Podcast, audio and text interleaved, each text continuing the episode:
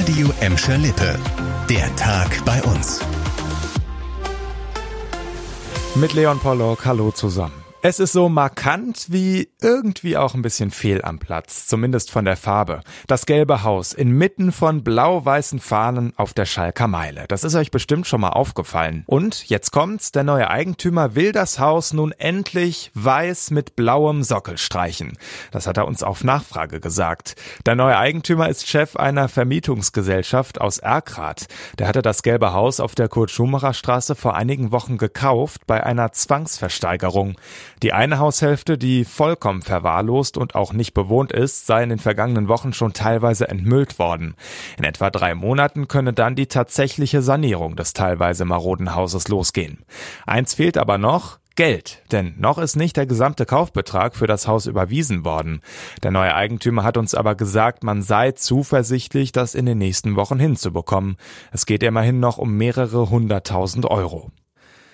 Wir haben ja hier Anfang des Monats schon über den Professor der Westfälischen Hochschule berichtet. Studenten werfen ihm vor, seine Macht missbraucht und die Studenten teilweise sexuell belästigt zu haben. Jetzt ermittelt auch die Staatsanwaltschaft gegen den Mann, aber da geht's jetzt nochmal um eine andere Geschichte. Es liegt nämlich eine Anzeige wegen des Verdachts verdächtiger Spesenabrechnungen und der Veruntreuung von Hochschulgeldern vor.